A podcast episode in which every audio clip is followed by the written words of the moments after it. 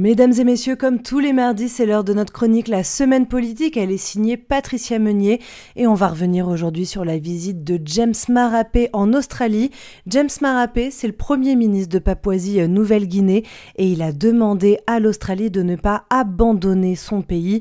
Euh, il a prononcé ce discours jeudi dernier devant le Parlement australien à Canberra, un discours depuis qualifié d'historique. Il est le premier dirigeant du Pacifique à s'adresser aux sénateurs lors d'une séance conjointe des deux chambres. Le rappel des faits est signé Patricia Meunier. James Marapé a créé un moment historique jeudi passé lorsqu'il s'est adressé au Parlement australien à Canberra. En effet, le Premier ministre de la Papouasie Nouvelle-Guinée est le premier dirigeant du Pacifique à prendre la parole lors d'une séance conjointe des deux chambres dans la capitale australienne. Il a rappelé l'importance de la relation entre les deux nations et surtout il a demandé à l'île continent de ne pas abandonner son pays. On l'écoute do not give up on Papua New Guinea. We have always bounced back from our low moments, and we will continue to grow, learning from every low moments and every high moments. We learn from past experiences. La Papouasie-Nouvelle-Guinée fait face à de nombreux défis, aussi bien sociaux qu'économiques et bien sûr politiques.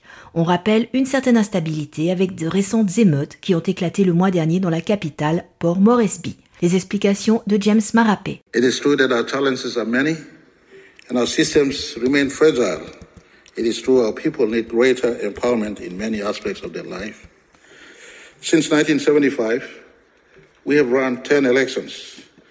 Many of them had their fair share of challenges, but we unfailingly have produced governments.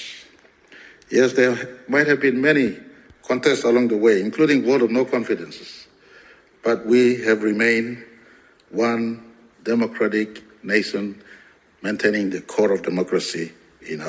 Pour survivre, le pays doit devenir une nation forte. Le gouvernement a annoncé vouloir restructurer le secteur public, la police et le système judiciaire. Or, dans le contexte actuel, cela pourrait prendre un peu de temps.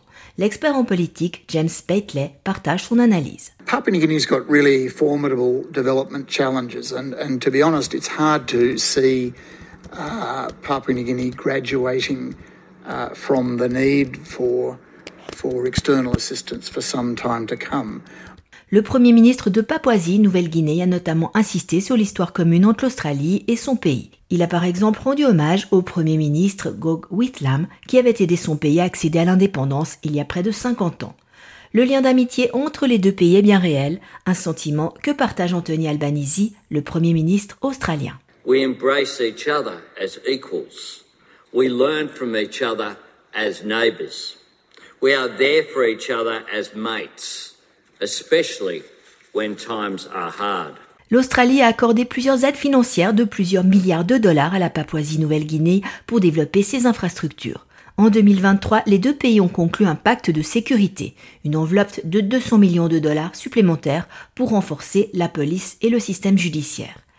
Les manœuvres de l'Australie ont pour objectif d'empêcher la Chine d'accroître ses liens avec les pays insulaires du Pacifique, surtout en ce qui concerne la sécurité. Mais dans l'immédiat, James Marapé doit se concentrer sur ce qui se passe à domicile, où il risque d'affronter une tempête à son retour. Les députés de l'opposition pourraient faire passer une motion de censure à son encontre cette semaine. Malgré cela, le Premier ministre s'est dit confiant qu'il resterait à son poste.